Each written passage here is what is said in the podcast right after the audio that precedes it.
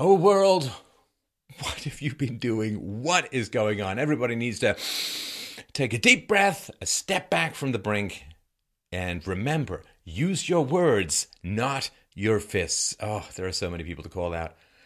Good thing that Magic Barack Obama was the racial healer everyone expected him to be, except everyone with the brain when he got into office uh, in 2008. So, first, black American president. Mmm, I can taste the racial harmony in the air. Smells like cordite, actually, and pepper spray these days. So many people to talk about. Mike Signer, he's the mayor of Charlottesville. A couple of interesting coincidences here. So, earlier this year, Mike Signer said he wanted Charlottesville to be a quote, capital of the resistance against Trump and his administration after Trump tried to halt some immigration from these seven countries that don't have any capacity to vet people in any reliable way. The mayor also said that he wanted the city manager to talk with other city councilors about how to make Charlottesville a sanctuary city. For those who don't know, that means where you can't be arrested for being an illegal alien. And I guess this shows just how much he is committed to the rule of law.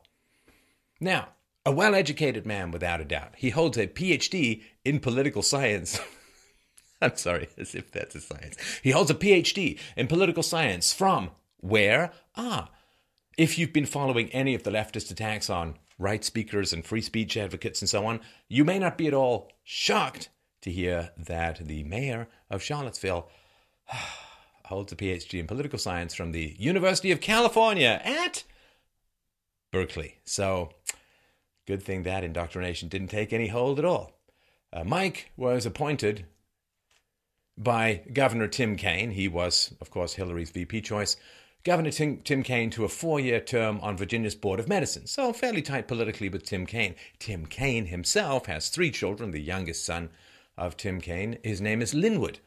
And uh, he was arrested in Minnesota for his alleged role in an organized riot against the Trump administration and Donald Trump's policies. This young man, 24 years old, he was charged in May by prosecutors in St. Paul with fleeing on foot, concealing identity in a public place, and obstructing the legal process by interfering with a police officer. Now, this is some fairly serious stuff. Uh, one of his three charges as a whole, one is punishable by up to a year in prison. So, this is, I guess, the sticky SJW leftist net that the Unite the Right organizers and participants wandered into, um, I guess, like Siegfried training a late stage, rather hungry tiger. Now, what was the plan? What was the plan? Well, first of all, the plan was to deny the permit for the assembly, for the Unite the Right assembly. The Unite the Right was upset, or some people were upset, because the statue of Robert E. Lee was being taken down, and they didn't like that. And uh, I don't know. Do you know there's a statue of Vladimir Lenin in Seattle? I think that's highly offensive. I think it should stay up, though, as a reminder that communism doesn't work, and we continually need to talk about that because apparently people have a short memory. No matter how much it's washed in blood, that stain seems to fade away. So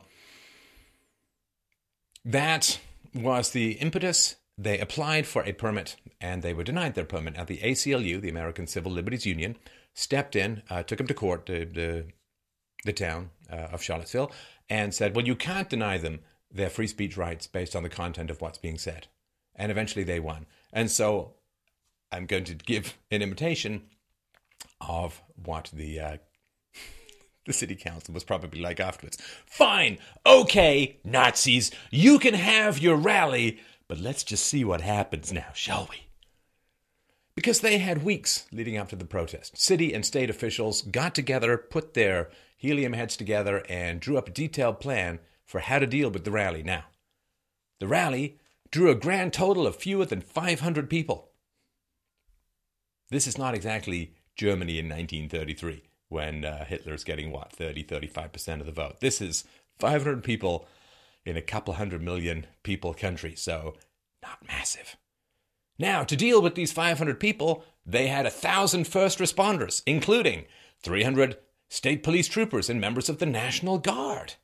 So you had two first responders for every one rally Attender, yes, that's pretty much the worst Beach Boys song that was ever written. So, if they had weeks to do this and they had a two to one ratio of law enforcement to actual participants in the rally, I think it should have been vaguely possible to keep it peaceful.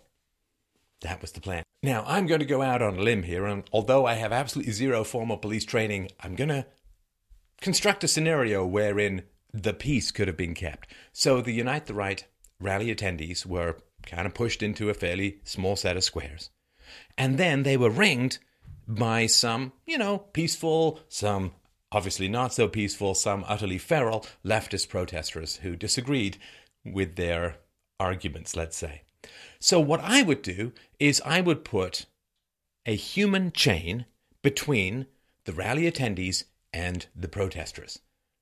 Yeah, the protesters could yell, the, the rally attendees could have their speeches, uh, everybody could have a robust exchange of ideas, and then go home in one piece, and there wouldn't be the horrifying tragedy, uh, if not downright murder, as has been alleged, of a young man driving his car into leftist protesters, killing uh, one and wounding many, and quite possibly there may not have been a crash of a police helicopter that killed two policemen. So, you put the human beings, the cops, in between the rally attendees and the protesters. And you make sure they don't come into physical contact with each other. And if anyone throws stuff, you arrest them. It's not that complicated. You've got two to one. It's not like the LA riots, people. So, this does not seem to have been done. What seems to have been done is that the rally attendees were in a fairly small area. They were ringed by leftist uh, protesters and agitators and violent types. And then the police melted away. The police vanished. And it was open season on the rally attendees. Now, given that they had weeks to plan, they have virtually unlimited budgets, they have virtually unlimited manpower, I think that what happened was the plan. Now, the ACLU has recently confirmed that the police in Charlottesville were actually given stand down orders. And what does this do? You've got two groups, two groups who virulently hate each other. You have no police presence. You have a stand down order. What do you think is going to happen? This is not brain surgery. This is setting up the perfect storm for the kind of catastrophes that unfolded. So, what happened was violence escalated, there was a state of emergency, the riot was shut down. See, you had your permit, you couldn't have your meeting, right? And James Fields, a suspect in this car ramming, as I mentioned, two state police officers died in a helicopter crash, just an absolute disaster all around. And now, now the aftermath, you've got people who have been photographed or videos of them, the Unite the Right protesters are being doxxed and their, their employees Employers are being contacted, they're getting fired.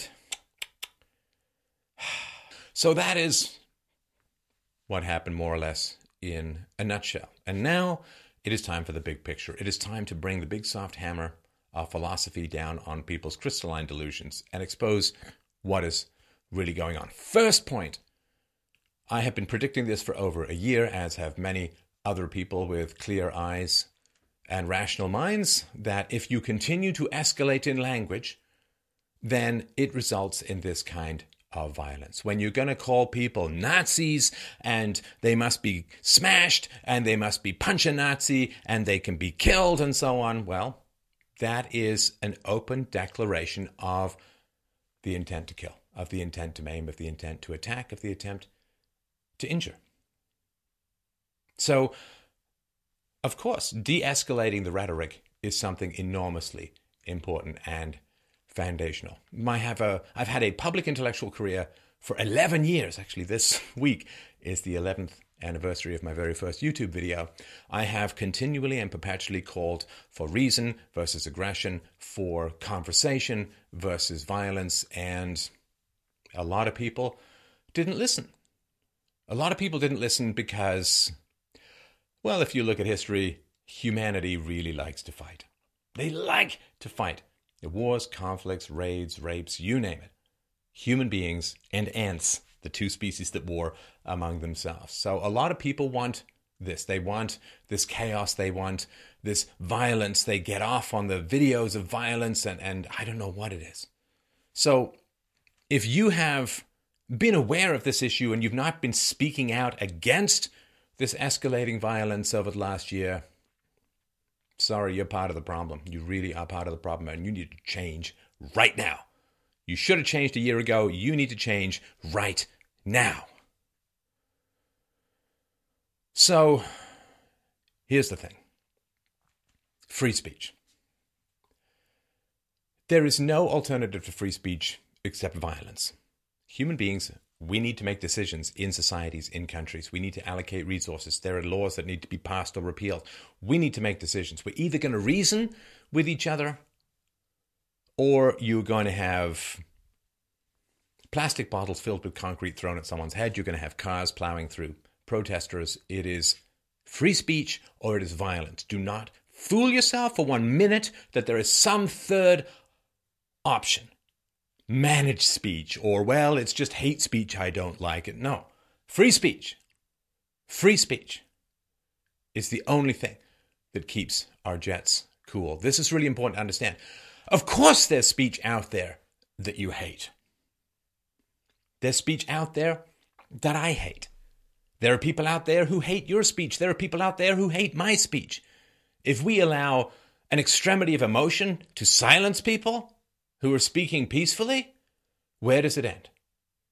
And this is what they do. This is what people who want to control speech, who want to shut off debate, what do they do? They find the most unpopular group that could possibly be imagined.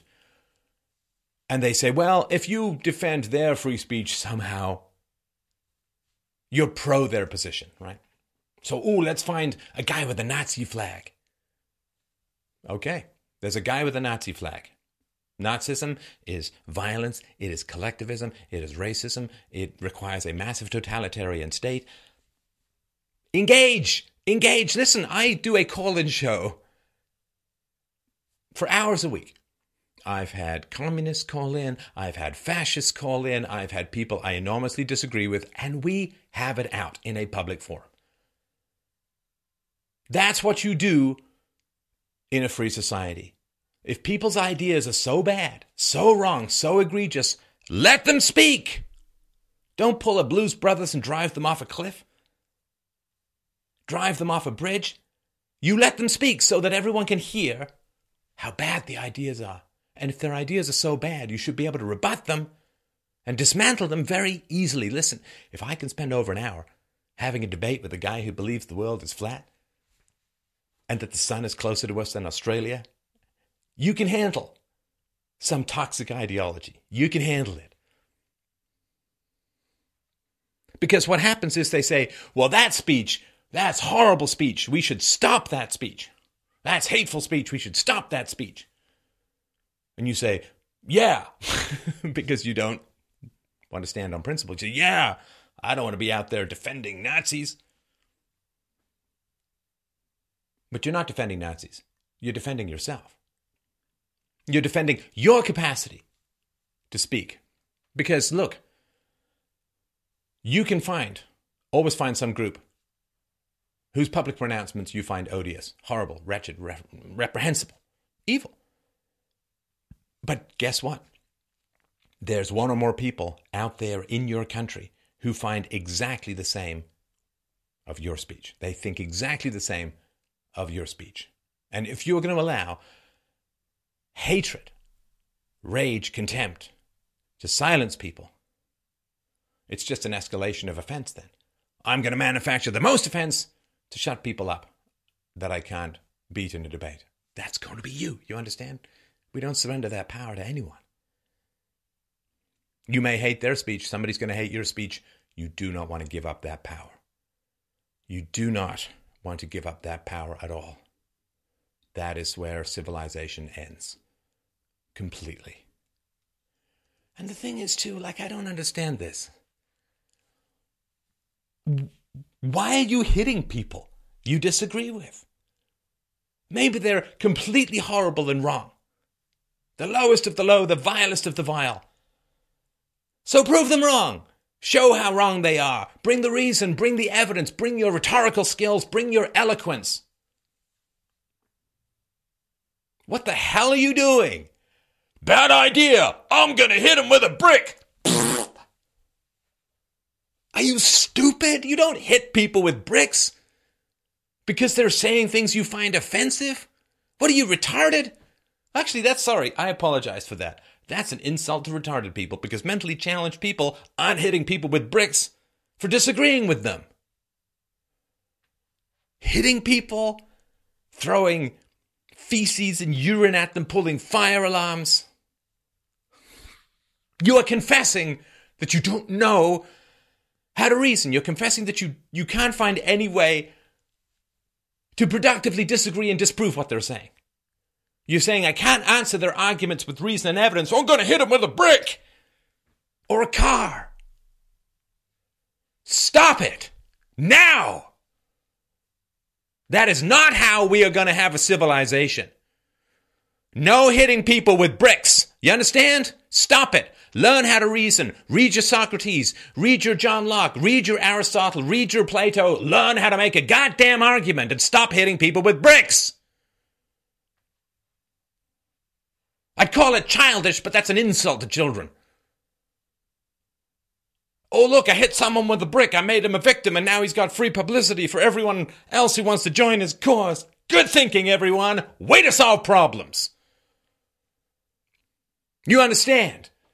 In a debate, whoever punches first loses.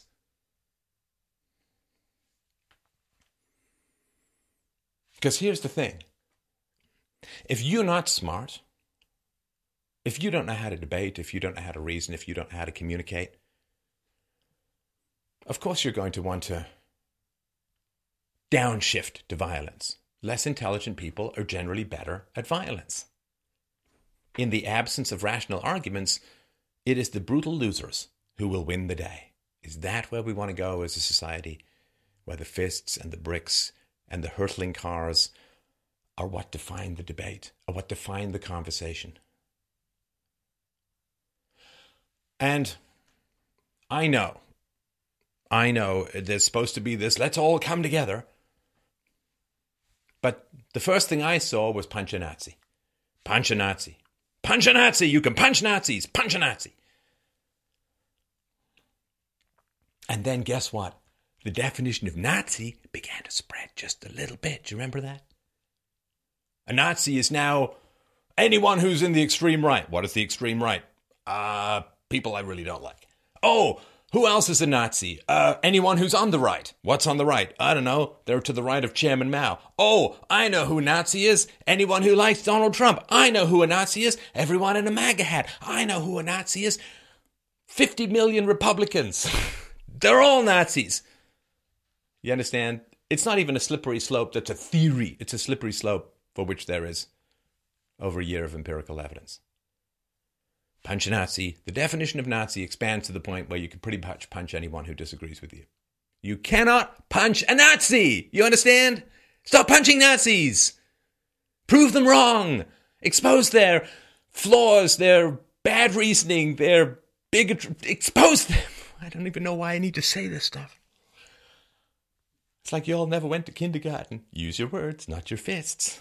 And of course, punch a Nazi becomes punch a communist. And you end up with this Weimar style street fighting. And of course, there is selective outrage with the media. We all know how this works. A couple of days ago, an anti Trump fanatic murdered a GOP committeeman. Boom, boom. Two bullets to the head right in front of his wife. Was that talked about? Obama did not condemn the race hatred fueled by certain elements within Black Lives Matter when Micah Johnson gunned down five cops because he hated white people? He didn't condemn that. Did anyone ask him to condemn that? Good Lord above. We got video of Donald Trump in 2000 decrying against David Duke, a racist, a bigot, a problem. He's still got all this, uh, disavow. Meanwhile, you can see a picture of Hillary Clinton virtually tongue kissing Robert Byrd, a former member of the KKK. Do you have to disavow that? No, because you're on the left. So, what is the left up to? Why is this happening? Well, the left lost the intellectual argument 50 years ago. Seriously. In the 1960s, when the crimes of Stalin came out, when Khrushchev talked about the cult of personality, uh, when Alexander Solzhenitsyn published The Gulag Archipelago in the 70s, the concentration camps, the nightmarish totalitarianism of the Soviet system became clear. And you get the Cambodian system, you look at Cuba, all across. They lost the argument in terms of productivity and freedom and opportunity and a better society. You had the giant experiment of East and West Germany and East and West Berlin, replicated everywhere. Communism, complete disaster. Body count of about 100 million people in the 20th century alone. So they lost the argument. What do they do? They say, oh, well, I guess the theory was wrong. We're going to embrace the free market and freedom and personal property and contract rights and woohoo, freedom, baby. No, no, they want power and they're addicts. So they said, okay, well, we're going to switch immigration from Europe to the third world. We're going to get third world migrants or third world immigrants to come into America. And this was the 1965 Immigration Act. And immigrants uh, from the third world and immigrants from Mexico overwhelmingly vote Democrat. And this is why Democrats want immigration, and it's one of the reasons why Republicans don't. I mean, if the immigrants all voted Republican, the Democrats would not want immigration from the third world, but they vote for the left overwhelmingly. And so this was the plan. We can't win the intellectual argument, so we're just going to import people who are going to vote for us because they don't have the European tradition of relative separation of state and economics, church and state, and so on. So now Trump is threatening that plan because he wants to reduce immigration considerably. Perhaps even worse, Trump is doing fairly well. I mean, it's a bumpy road. Obviously, it was never going to be smooth sailing. But, you know, more than a million jobs have been created since, oh, well, just, just in this year. Uh, and when more than a million jobs have been created, what happens is people move from being dependent on the state to paying taxes. Now, when you're dependent on the state, you don't care about growth of the state. In fact, you probably want it because that's more, oh, they're going to raise taxes. Well, I'm on the receiving end of that tax bandwagon, so sure, go for it. But if you're paying taxes, uh, suddenly, you want less regulation, you want uh, lower taxes, you want less government involvement in your life, and you have more bills. Like you have more money to pay your own bills, so you don't need the government as much. So there's this kind of shift. There's this kind of shift, and um, they're worried. You know, they had this plan; it was almost in the bag. They had this plan. They almost overwhelmed the entire body body politic in America with um, third worlders who were going to vote for the left, and uh, well, it uh, it didn't work out. At least there's been a hiccup in the plan. Also, also let's not forget the whole Russia stole the election, Russia hacked the election. That whole narrative has virtually completely fallen apart. There's been, I talked about this in the show before, a significant analysis run on the data that was taken from the DNC server and shipped off to WikiLeaks, and the copy rate at which it was taken um, virtually ensures that it was a local USB key, probably USB 2.0. It was not sent at those speeds over the internet to Romania. I mean, so this whole aspect of things has fallen by the wayside as well. So a lot of stuff not going well for the Democrat Party. So what's their goal? What's their plan? Well, now you see, their plan is to amplify far right white nationalism, to amplify it, to to bring it into the public's attention so that they can scare blacks and Hispanics into voting for the left. They don't have much left to offer, right? They're not in power. And the government doesn't really have that much money left in America, so they just can't roll out massive new programs, and Obamacare is collapsing anyway. So, so they don't have anything positive to offer. And when you don't have anything positive to offer, then you offer something negative, right? And so what they're offering now is, well, there are all these terrifying Nazi white people out there, so you better vote for us, so we'll protect you. Now, the fact that this is tearing the country apart, what, what do they care? I mean, drug addicts tear their families apart. They don't care. They just want the drug. And the Democrats are in the late stage of drug addiction. They will foment crimes in order to get the drug that they want, in order to get their hit. So that is really what's happening. And it is a trap. It is a trap. Come have your rallies. You can have your rallies, and then we're going to surround you with aggressive, pumped up, hyped up people who think that they're fighting the reincarnated zombie of Adolf Hitler with supernatural powers to take over the world. The resulting violence, we're going to pump that violence up. We're going to escalate it. We're going to use it to attack Republicans. We're going to use it to attack Donald Trump. And we're going to completely obscure any message that you might have. It's a great trap. Bring you into an enclosed area, surround you with aggressive leftists, withdraw the police presence. Oh, look! Violence! Oh, terrible Nazis. It is an obvious trap. It's a clear trap. And the solution, of course, is to be aware of the danger of the situation that you're putting yourself in. Do not imagine that there's some abstract rule of law that is going to protect you and encircle you and enshield you. Do not imagine that for a moment. That's not how things work, unfortunately, in the West, in the world these days. Return to the arguments you want to make. I say this to everyone. The people I agree with, the people I disagree with, the people I severely disagree with, return to your arguments. I'm just about to release a book called The Art of the Argument about what an argument is, how to make one, why it is so fundamentally important that we recommit ourselves every day, every generation to having debates rather than using force. When you surrender to force, the liars, the cheaters, the violent, the sociopathic, the, the, the suicidal, they rule society. It literally becomes hell on earth when we give up the argument and we return with modern technology to Stone Age practices of physical domination. So I urge, I wish I could command, I urge everyone, everyone, please, please, you must make arguments. Make an argument or unmake civilization itself.